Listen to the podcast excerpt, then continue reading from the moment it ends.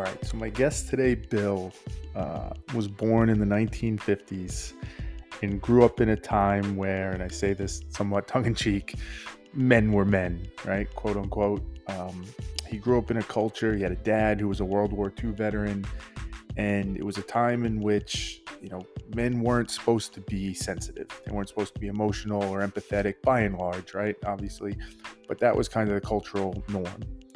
And that was always a struggle for Bill. Um, he had this sensation or sense that, that he was more sensitive, that he was more emotional, but he was constantly being asked or told to suppress that, to, to be a man. And it wasn't until much later in life that he realized he actually had uh, a personality trait known as highly sensitive. He's, he's a highly sensitive person. Um, and there's actually a lot of science and literature about it that he eventually became familiar with. Uh, he was a psychology major himself and ultimately became an author and wrote some books on the topic because he himself, for much of his life, was grappling with this, trying to figure out kind of where does he fit in? Is he enough of a man? Is it some sort of flaw in his in his um, personality or in who he is? And as he learned more about it, as he started to embrace it more, and that's his his most important value is kind of being authentic to yourself, and in his case, authentically embracing his high sensitivity, he started to realize um, what it actually was. And that actually twenty percent of the population has this, and there's actually a very functional, adaptive purpose to it. Um, and all this made for a really interesting conversation where we dove into both his personal journey of of kind of going through this as, as a child and as he learned more about it, and how he now has dedicated much of his life through his books and his work to try and help other men and, and younger boys that may have this trait embrace it uh, and feel like they have permission to just be themselves, which is a crazy idea in and of itself, right? Um, but we also, as you might imagine, we got into some of the philosophical and societal implications of this. Uh, in very much the spirit of the show, you know, we tried to ask the questions, if we if we really look at it, is it adaptive or is it maladaptive to have this trait? Um, do we think older generations of men in particular, but but also women, w- will they ever fully embrace this and be okay with the idea that, that certain men are just highly sensitive and, and what comes with that? Um, you know, we, we talked about people like his dad who, who fought in World War Two. Would they have been able to do that if if they didn't suppress some of these traits? And, and all different topics like that, which some of them questions meant to be intentionally provocative as we explored this. Um, but what was great was, given how knowledgeable Bill is on the topic and how thoughtful he was, he had some really great insights and responses to these questions that allowed us to really explore some different aspects of human nature, of masculinity and femininity, of being highly sensitive. Um, and, and again, remembering through all of this that this is just one trait of, of somebody's personality, right? About twenty percent of the population. It's not the whole of what they are. So how does it all fit together and fit in?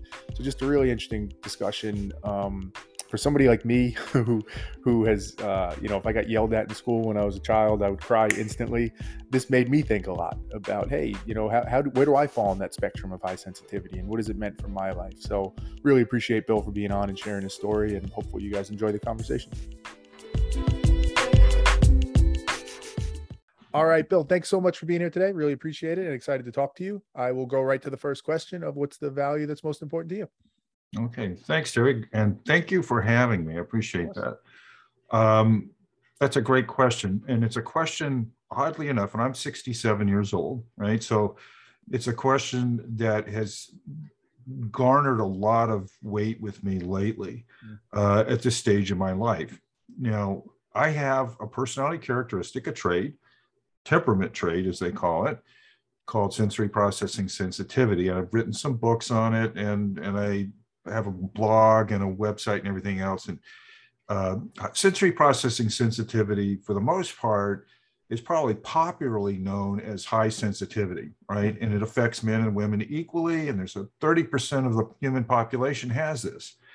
And I'm getting to your question, yeah, so yeah, give yeah, me yeah, just yeah, a second. It's a setup. uh, but one of the things that I struggled with when I first found out about this trait, and of course you have it all your life, so I've had it since I was a kid, Um, was the idea that it's not a characteristic that's very easy to embrace with the terms of masculinity that we have uh, in our culture.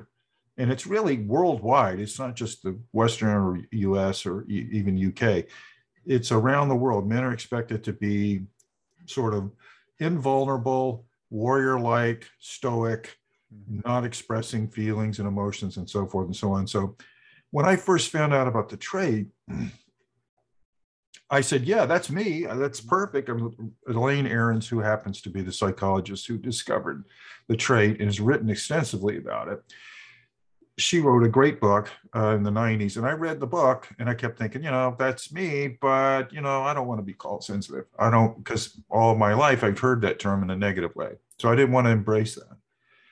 And what I was doing was I was denying a part of who I was, my personality. And it took me about ten years uh, of wrestling with this idea. I was in corporate work and I took an early retirement, started writing a blog about this, which was easy for me to get comfortable with it. I uh, did research, answered questions that I had about it, and I started to gain some confidence about the trait in me. So here's the payoff. What is the thing that I value the most? Right now, it's authenticity. It's about being who I am and not being ashamed of it, or not being afraid to admit it, or not being able to come out and sort of embrace it. Mm. Now, it's just, it's a personality or temperament trait like introversion or extroversion. It is, it's not a disorder or anything like that. So part of my journey has been, especially in the last ten years or so, is learning to embrace that trait and learning to show other men who have the trait um, that it's okay to be having this uh, sensory processing sensitivity or high sensitivity. Uh, even there's a real struggle, even in the community of people that have this trait, about using the term sensitive. But again, getting back to your question, labels are labels are labels, right? At your core, at your essence, if this is who you are, that's the thing, that's the important part about living life as authentically as possible and embracing the, those things that are you, even if you're bucking up against a cultural norm or or something that that you've been taught is is the exact opposite of who you are. So um, that was my answer to that question. I, and I, like I said, it, at sixty-seven, I think it's maybe a little bit, it's been a little push-pull about trying to embrace this, but now I'm at a point where I really feel comfortable with it. Comfortable with it, yeah. Yeah. Super interesting, super interesting, Bill. So I guess let's let's focus on the, uh, I'll use the term hypersensitivity. I know that's maybe the common phrase, but not the right one, but just for simplicity. Um, can we can we dig into that a little bit just so people understand? Sure. I think it's sure. There's an intuitiveness to it, but Um, maybe two questions just to ask you, just to kind of table set. Um, one, is it is it something like scientifically? Is there something that's that that that explains that trait, or is it, as you said, it's just a it's just a personality trait? We don't really know how people form different versions of it.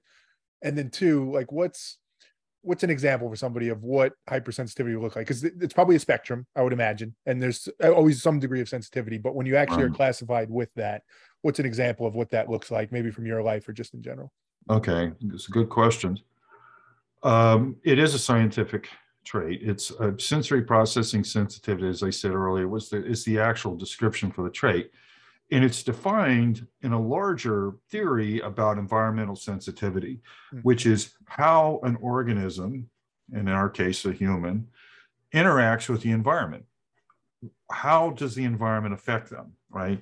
And you're absolutely right. It is a spectrum, and they, they're starting to map that out. So it's in the early stages, but we all know that everybody has a certain degree of sensitivity. And if you look at sensitivity, that word is how do you react to the environment, right? So they've done some sort of uh, delineation between different groups. There's the, and they use a flower metaphor. I don't know if that's the best thing to do, but that's what they've done.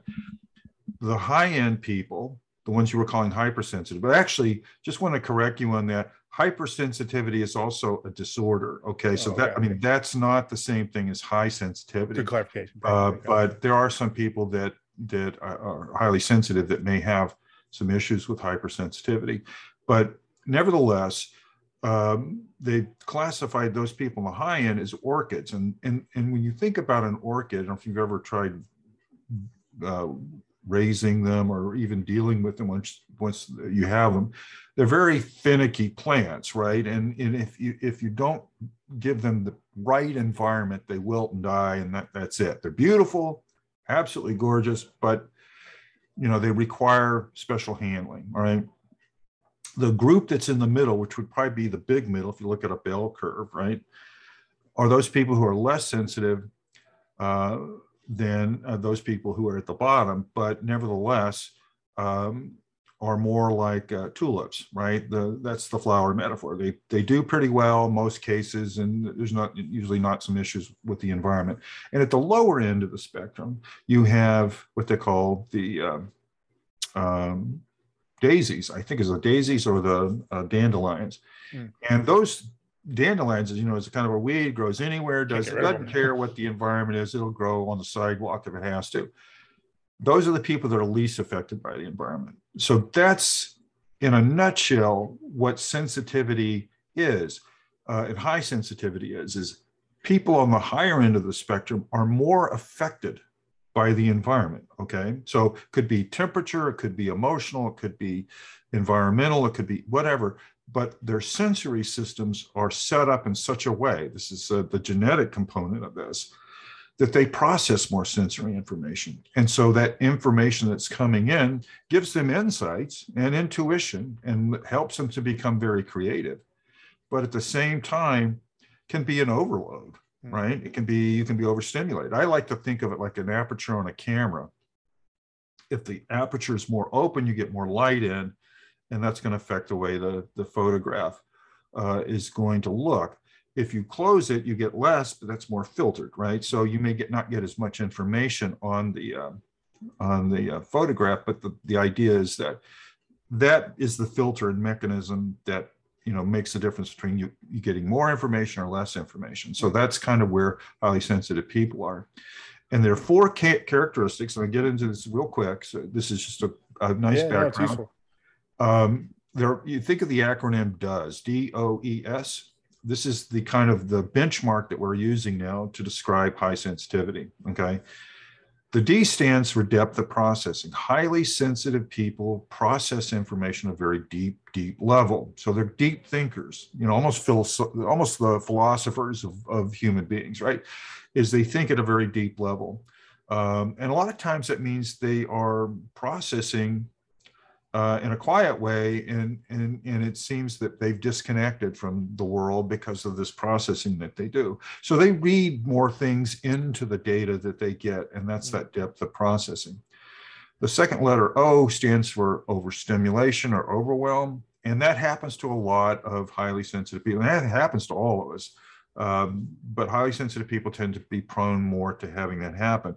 That's something that people see. You know, you can see that. So if you've got a child or you've got a friend or your spouse or something that's highly sensitive and they're going through an emotional turbulent time, you're going to see that reaction, which may be withdrawal, which may be going away to go out in nature, take a hike, get away, and sort of kind of bring themselves back into a state of homeostasis again.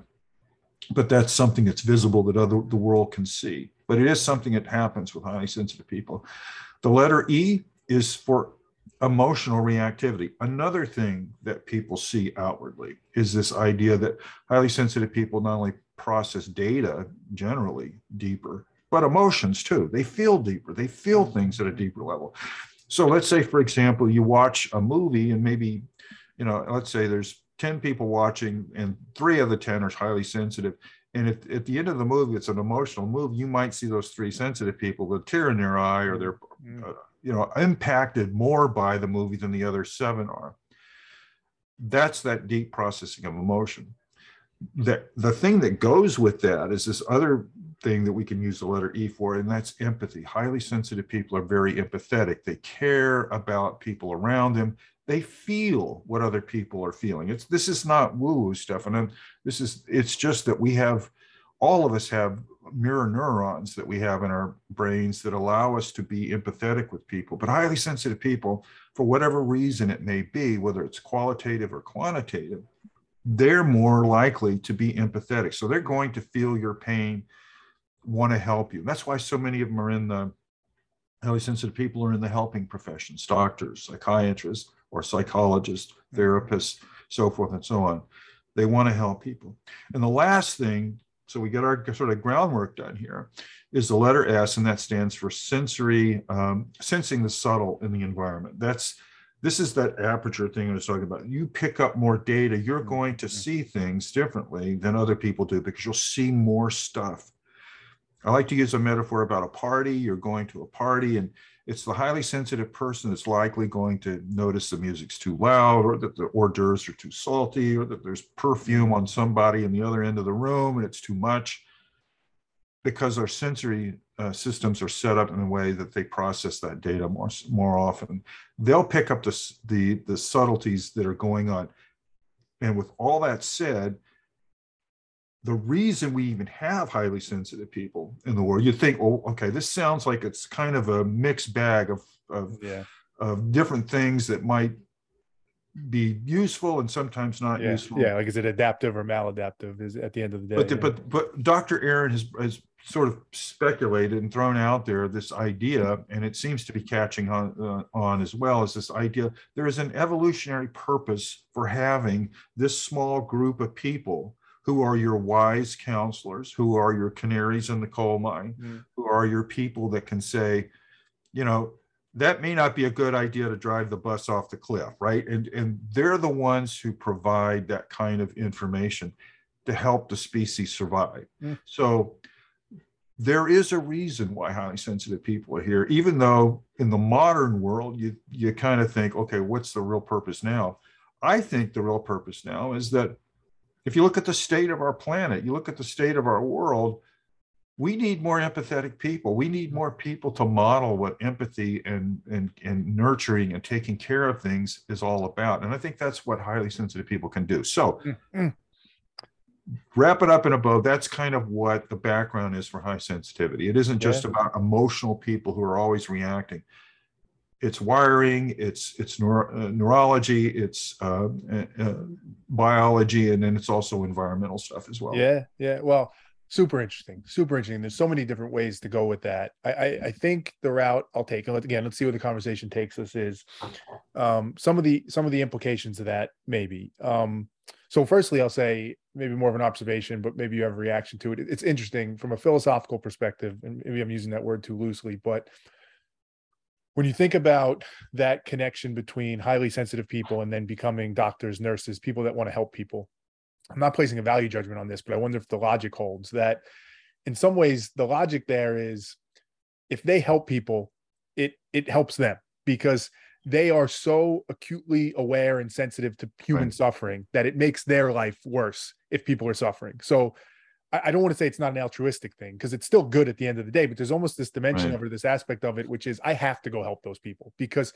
my sensory overload or, and all the things you explain, this is going to make my life worse off if those people are suffering. So it's a very direct connection and correlation, which I think speaks to your point about from an evolutionary perspective, there's a lot of functionality in that to yeah. have people that have to go help others because yeah. it helps themselves. There's benefit to we, that. I would well, you know what, Terry, the, uh, there's a, uh, a group of uh, highly sensitive men that I, I, I host every month. And one of the guys is a ex uh, uh, policeman, ex uh, military guy. And he, he is, uh, has come up with this idea, this metaphor that it's like um, in early hunter-gatherer societies, there was a subset of the population Uh, that were the healers. They were the ones that did the, the healing activities, whether it's mental or physical.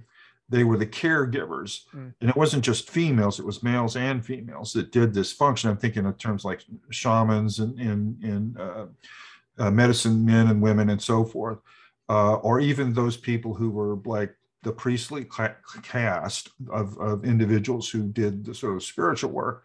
Um, Those would be what I would say would be a good metaphor for what highly sensitive people uh, are here for, can be, and probably should be. Mm-hmm. Um, but again, there's this, there's, we are so far away from hunter-gatherer days, and yet we still carry over a lot of the stuff that, w that has gone, you know, some of the cultural norms that have yeah. transition. We haven't reconciled it, really. Yeah, like we're still over, act, yeah, yeah, yeah, thousands of years. Yeah. But anyway, that's that's that's a good. What you were talking about is excellent. Yeah. That's perfect, yeah, because that's exactly why they can't they can't ignore something like that. That has yes. to be done. Yes. Well, let's get into the to the gender, feminine, masculine aspect sure. of it. Um, maybe, maybe I'll start with you personally. How, how was that struggle? I mean, as you said, there's a cultural norm there, for better or for worse, right. probably for worse, because I think authenticity, your value, to me, I agree with that very much. We should be who we are to the extent we're thoughtful about thinking about who we are. But how was that being a highly sensitive person in a world at sixty-six now, particularly the world twenty, thirty years ago is somewhat very different than it is today. Sure. Trying to live that life and, and, and have that, you know, going about when you're, when you're a man who's trying to go through the world. Yeah. Well, I grew, I grew up, you know, I was born in the fifties. So I grew up in the sixties and seventies. And, and during that time frame, there was really, and I grew up in the South of the U S. So I, I, there was a definite masculine set of traits that all men were supposed to live up to, boys as well as young men. And for the most part, I mean, I was athletic and I enjoyed that kind of stuff. And I, I was, uh, um, into sports and all that kind of thing. Naturally, it was okay for me to feel that way because I would, that was drawn to that. But there were things that were about the emotional part of it, the emotional aspect, where I was, uh, you know, criticism and stuff like that. I took very personally. I took it very hard. Um, and you learn to beat that back, you know, that those feelings that you have that are natural and instinctive. And this isn't just true for highly sensitive uh, people, but it's true for anybody. That a lot of times, especially with our man masculine culture being what it is, which is highly idealized, right? Um, about what men are supposed to be and not supposed to be. Uh, that becomes the mirror that you look at when you when you look at yourself.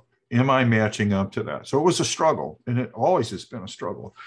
But just like anyone, I guess, growing up in a time where you're not so you're you're not fitting the mold or whatever, you adapt and you adapt yourself to that. And again, this gets back to the authenticity part of it, which is that you know you're you're you're not living the life in the manner in which you could or should, because that's inconsistent with what the expectation is.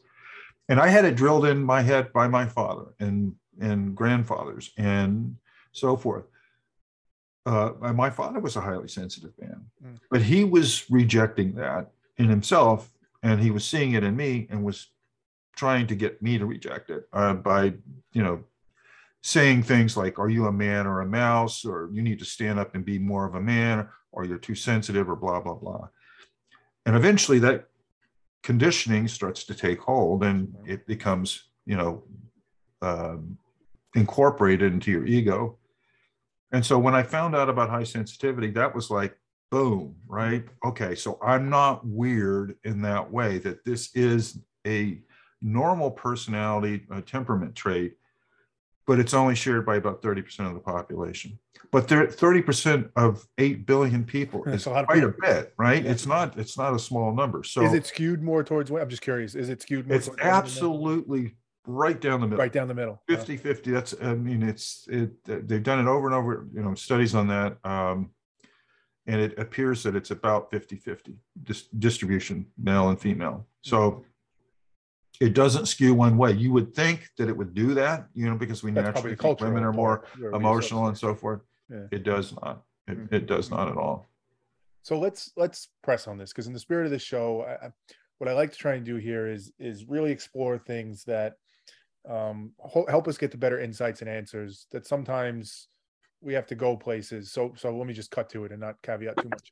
Sure. Is there any validity to? I'm not suggesting there is. I'm, I'm genuinely asking to explore this. Sure. Is there any validity to this sentiment that the culture we live in has created, that your dad, it sounds like to some extent, that you should suppress that, that for the greater good of society, for the betterment, maybe of the individual, maybe of the family, I, I don't know. I'm, I'm not sure what it is. Let's explore it. But is there anything to that where there is validity that it's better if you suppress that? It's better if men, let's just say that, Um, don't tap into that hypersensitivity and play more of the part. Because, and, and the reason I asked that question is I'll, I'll use the word evolved, and I'm not using it in the technical term, but culture did evolve to a place where men are viewed a certain way, women are viewed a certain way.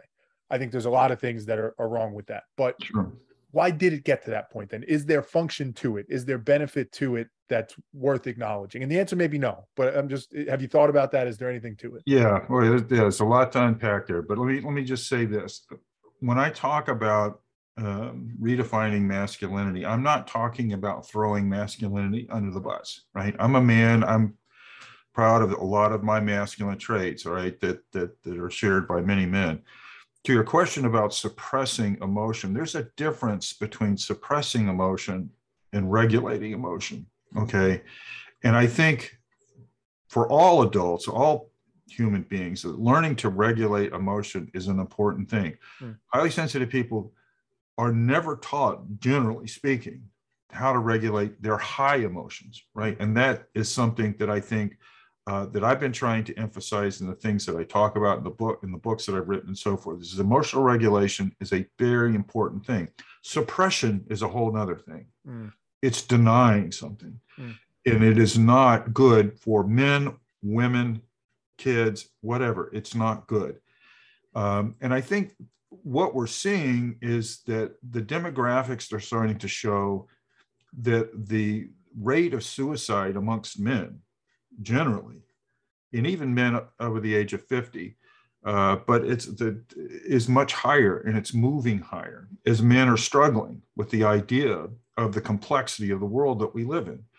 We are evolving truly, but we're still culturally still stuck back in a hunter-gatherer mode. And I think that's where roles are, are set, defined, probably out of necessity. You know, you need specialization. You need people to do certain things in order to survive, because it's a day-to-day, hour-by-hour thing to keep yourself alive.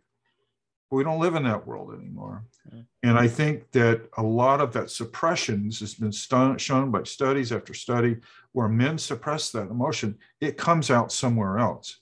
It'll come out in the form of perhaps violence or abuse or alcoholism or drug abuse or some way where it's dealt with in a negative way. So the idea, just to kind of get back to what you were saying, is I'm not advocating that men run around screaming, yelling like four-year-olds. I'm saying learn to regulate your emotions if you have issues on an emotional level. Mm-hmm. Regulating is different than suppressing. And suppressing to me is a dangerous game that men are, men have played. And I think it's it's manifesting itself. You yeah. see it in our society where people have suppressed feelings of inadequacy, or they suppress feelings of, of hurt or, or, or absence of love or whatever. And it comes out in a way that's negative.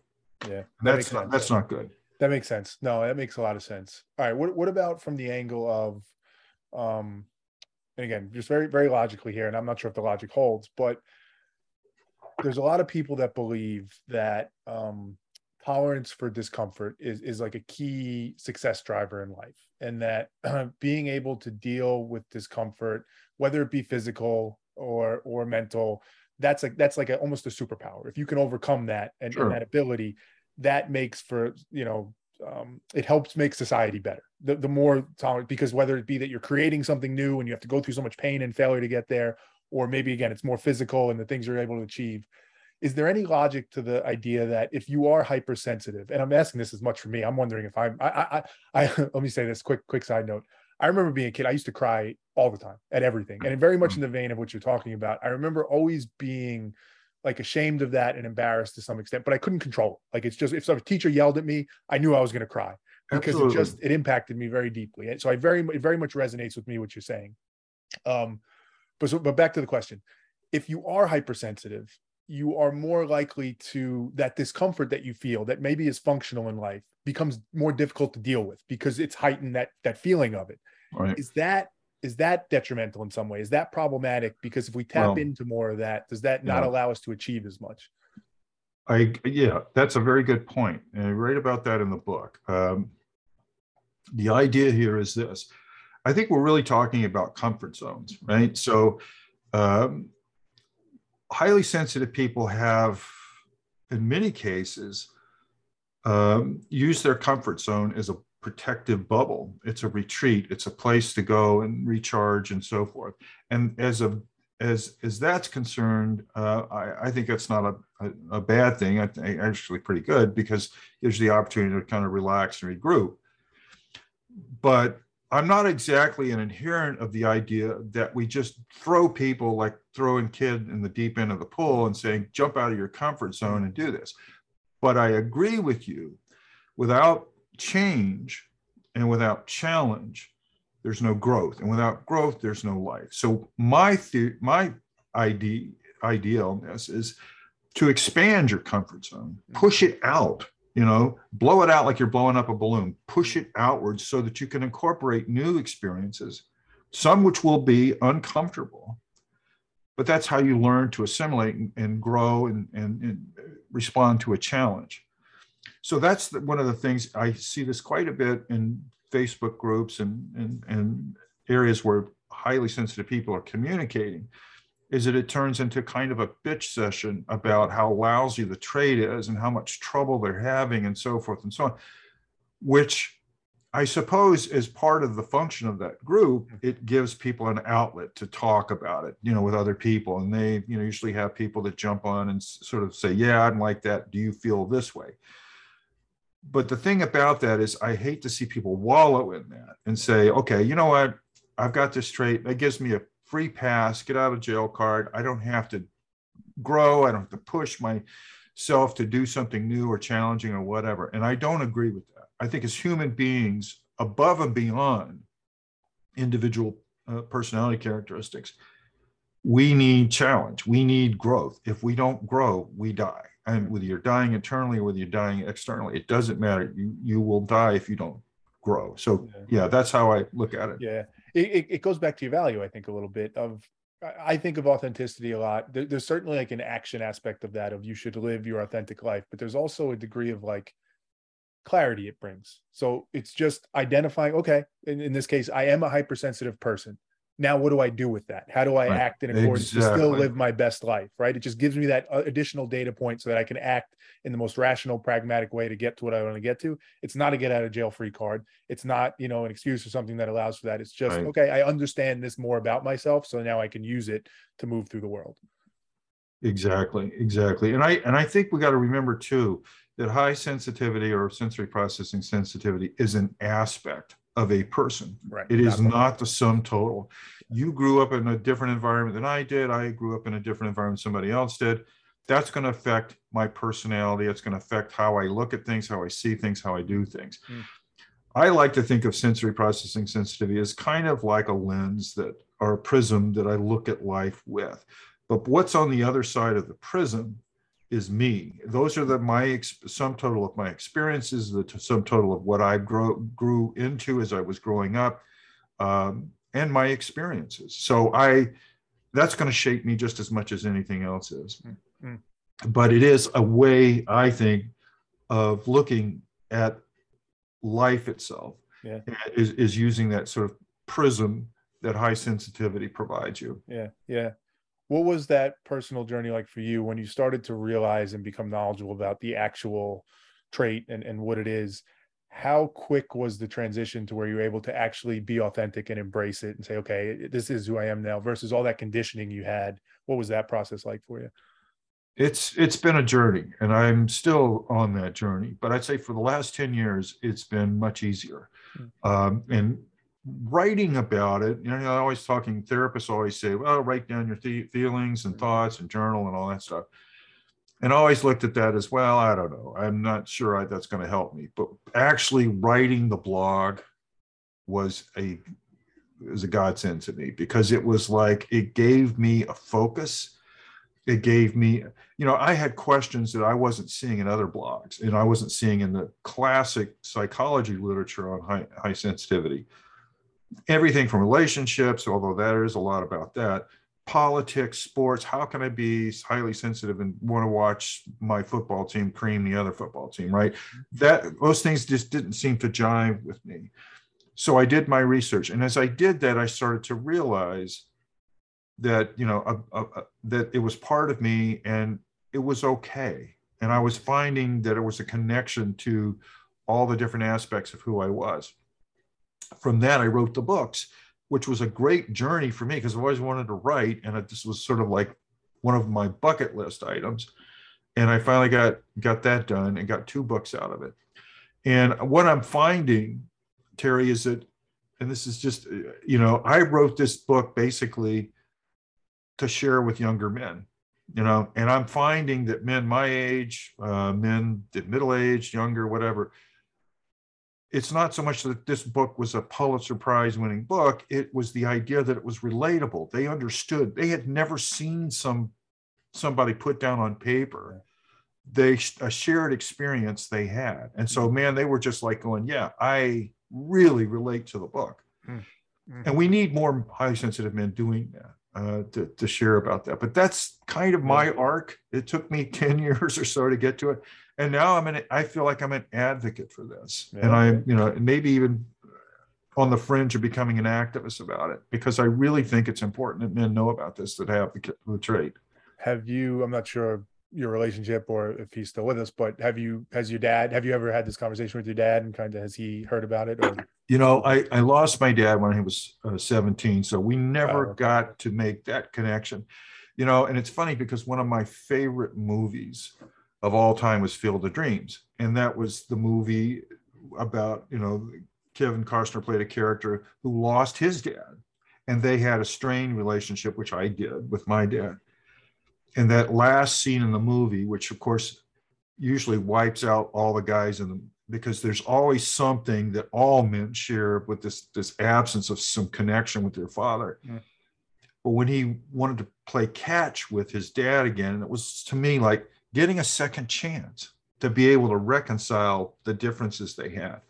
That was a moving experience for me. And every time I see it, I still, I still shed a tear about it because it's lost opportunity. But to your point, no, I did not get a chance to do that. I didn't get a chance to do it, but I do have two sons and now I have a grandson, and I've tried to mend that sort of via my relationships with them.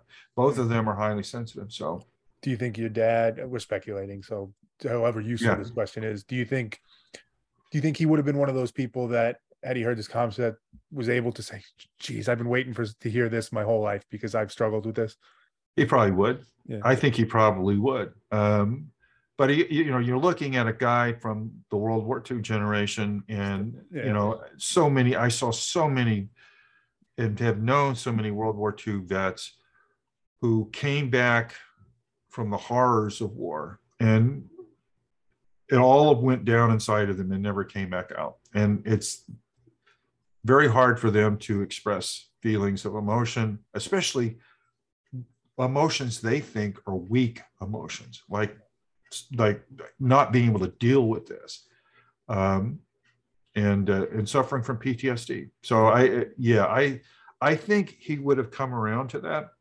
But again, it would have been, um, had he not seen it, he probably would have finished the rest of his life still struggling with yeah. the difference, right? Well, let me hit another one that, again, I, I understand is provocative, and I'm not suggesting it is. I'm just curious about it. You mentioned the World War Two generation, and, and that's a question I think about often because, I again, I totally agree with the idea of authenticity, and I think there's, even if they're not highly sensitive men, the idea of men feeling like they have more permit, permission to just be who they are. And there's a vulnerable yeah. side to that. There's an emotional side. There's a sensitive side, is a good thing.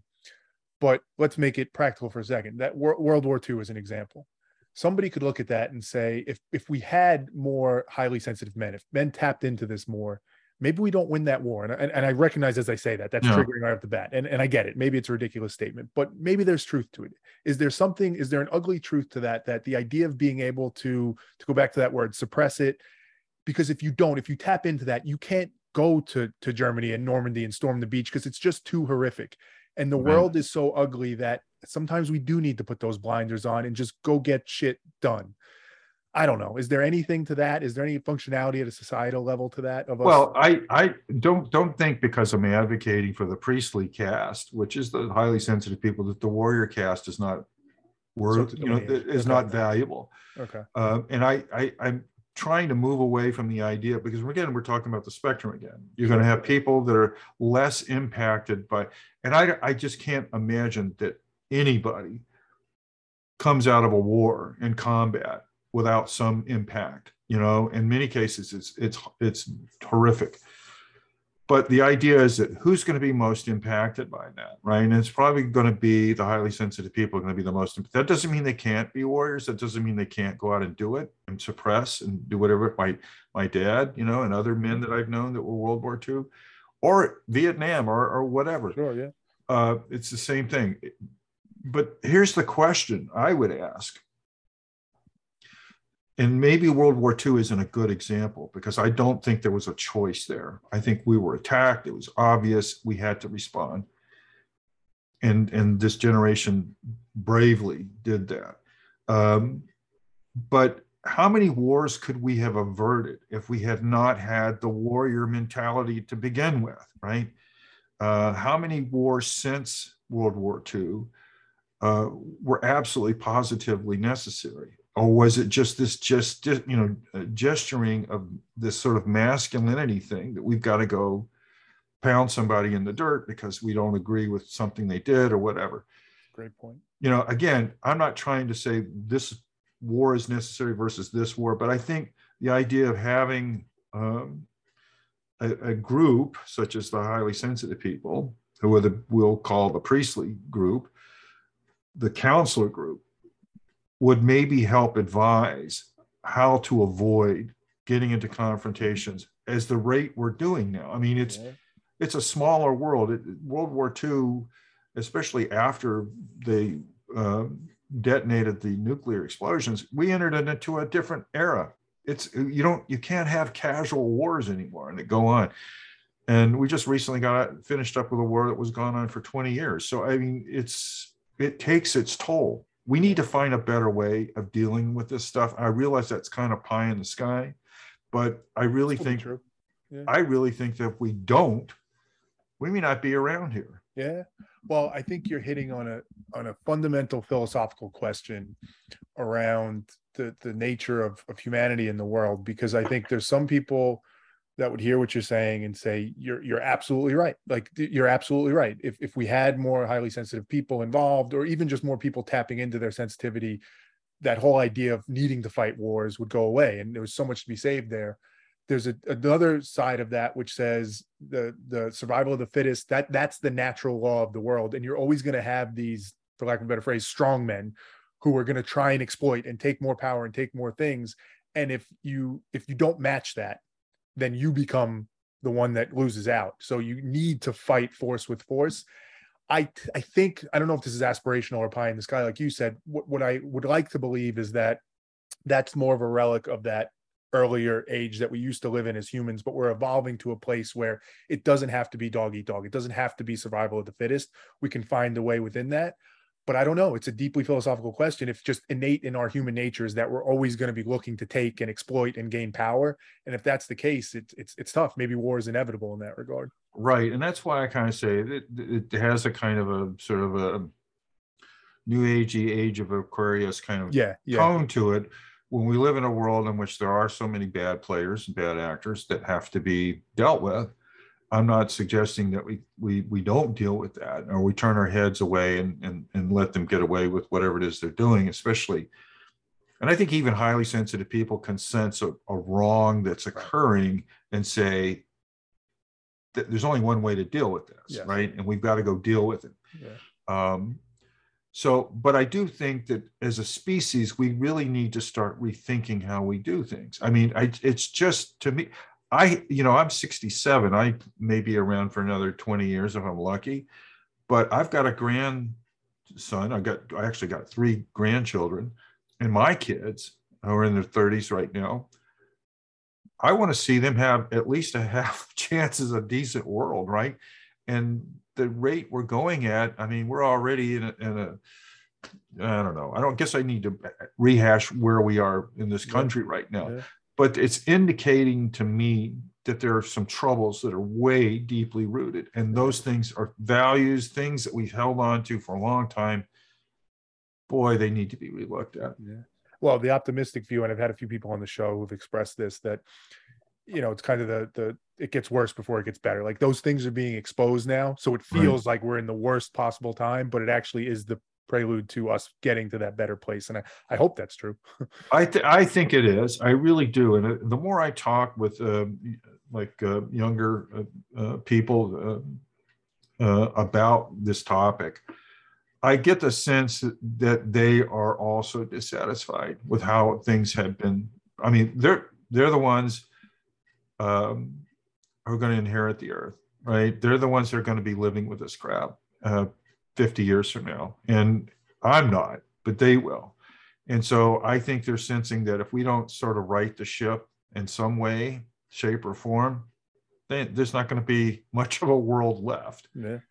And that's the problem. It was, we're capable of making massive uh, environmental changes to the world that makes human being, human habitation almost impossible, yeah. right? Because I mean, the world's going to go on, but human beings may be in trouble if we don't do yeah. something. So yeah. anyway, that's yeah. that's. Well, let me, let me, as we're coming towards the end, let me ask this question. You mentioned before, um, you know, you've become an advocate for this, and you you hesitated, but even maybe an activist. I'm curious about that point. Um, how do I want to ask the question? What, what does an activist look like for this, I guess, partially, but also why why was there a little hesitation there? Is it just because the connotation of activists sometimes could be something that people react to, or is there some hesitation to actually be that aggressive about it or something like that? Well, Terry, I don't know what activism would look like with this. I really don't at this point. I don't, you know... Um, who would I march against? I mean, what would I, you know, wherever. So I'm working with these guys that I have, this group I put together, and, and we're going to try to figure out what that is. I, I, whether it's activism or advocacy, what, either way, mentoring, um, anywhere I can get involved to, to get, to move this along a little bit. That's really what I'd like to do. With the end goal, I would imagine, of saying, you want to help people, whatever their true authentic self is, you want to help them. And, and for that, particularly that portion of the population, particularly male, typically, that feel like they don't have permission to do that. You want to let them know you have permission to be your authentic self, if that's who you yeah. are. Yeah. Yeah. And I, and I realize authentic self in that kind of terminology is kind of become uh, cliche now, but the idea is that there is a core essence of sure. who you are, I think. Um, and being able to tap into that, being able to align with that, that really is the best way to live your best life. Yeah. I mean, I can't, I couldn't agree with that more, I think. And it, it took me a long time to get there too, I think. And it's, it, as you said, this is just one aspect of, of right. an individual, right? So there's various aspects. I'm sure you have some too, that it, it does, it takes a long time. And you mentioned younger generation. I, I think that's something I see too, which is a good thing, is that they seem to not, and this is, I think, what ruffles feathers at times, not to generalize, but they seem to not necessarily ask permission to be who they are. They just say, why would I not just be who I am? And I think for many of us, you know, I'm, I'm thirty, I'll be thirty-nine in a few months, obviously for your generation as well. There's a reaction to that, almost a resentment of like, but I wasn't able to do that. Like I wasn't, I had to ask permission and my permission was denied. So it feels unfair that the youth are just kind of being who they are. And it's such a weird dynamic because we should be happy for them, but there's something that ruffles us a little bit in that, I think. Yeah, which is strange. Yeah. Well, that's, I guess that's all sort of what we call a transfer of power, right? It's just, it's how it's going to be. It's probably a good thing that they're okay. sort of taking a bull by the horns, because otherwise it, it might drag on for a couple of generations of people learning to be able to be who they are. Yeah. It's such a funny so, thing. It's so un, so unnatural to be natural, which is a weird yeah, thing. It's yeah. so unnatural for us to just be who well, we are. I mean, we're, we're, we're, you know, we are um, pack animals. We, right. There's a cultural norm that we all want to live up to, and the acceptance by the culture that we're in, that's important. Uh, it's always been important and always will be. So there's that internal struggle. Yeah. Uh, but there is a sweet spot, and I think people can find that. Well, that's what I love about what, what you're doing, Bill, and, and, and this conversation and, and this show in general. It's the reason I do it, is that I think these things are hard. Everything you've been articulating yeah. through this, specific to being highly sensitive, but how that fits into our history and our human nature and our culture and being a pack animal. These aren't easy things to work through and figure right. out. And I think writing about it, as you said, talking about it with groups, having conversations like this, it's it's the only way to try and work through that and get to a better outcome. I don't think anybody has all the answers. I don't think we'll ever get to a point where like, oh, here it is, here's the blueprint, just do this. No. But working through this allows us to try and continue that evolution from the hunter-gatherers like we spoke about to maybe more of where we should be today and living in the times that we live in. So I appreciate you a ton for for speaking on this topic, for kind of bringing this to light, because it's not an easy thing, as you said. Many people are kind of ashamed by it in some ways, not logical. Yeah, absolutely. So yeah, it's, I appreciate it's, it's, you doing it and being on here. Okay, well, thanks so much, Terry, for having me. I really appreciate the opportunity to talk. Yeah, I enjoyed it. it. Enjoyed it a ton. Um, yeah. And I'll put a link to your book in the uh, in there for people that are interested in the blog, if people want to hear more about it or read more about it. Thanks. All right. Appreciate thanks, Bill. It.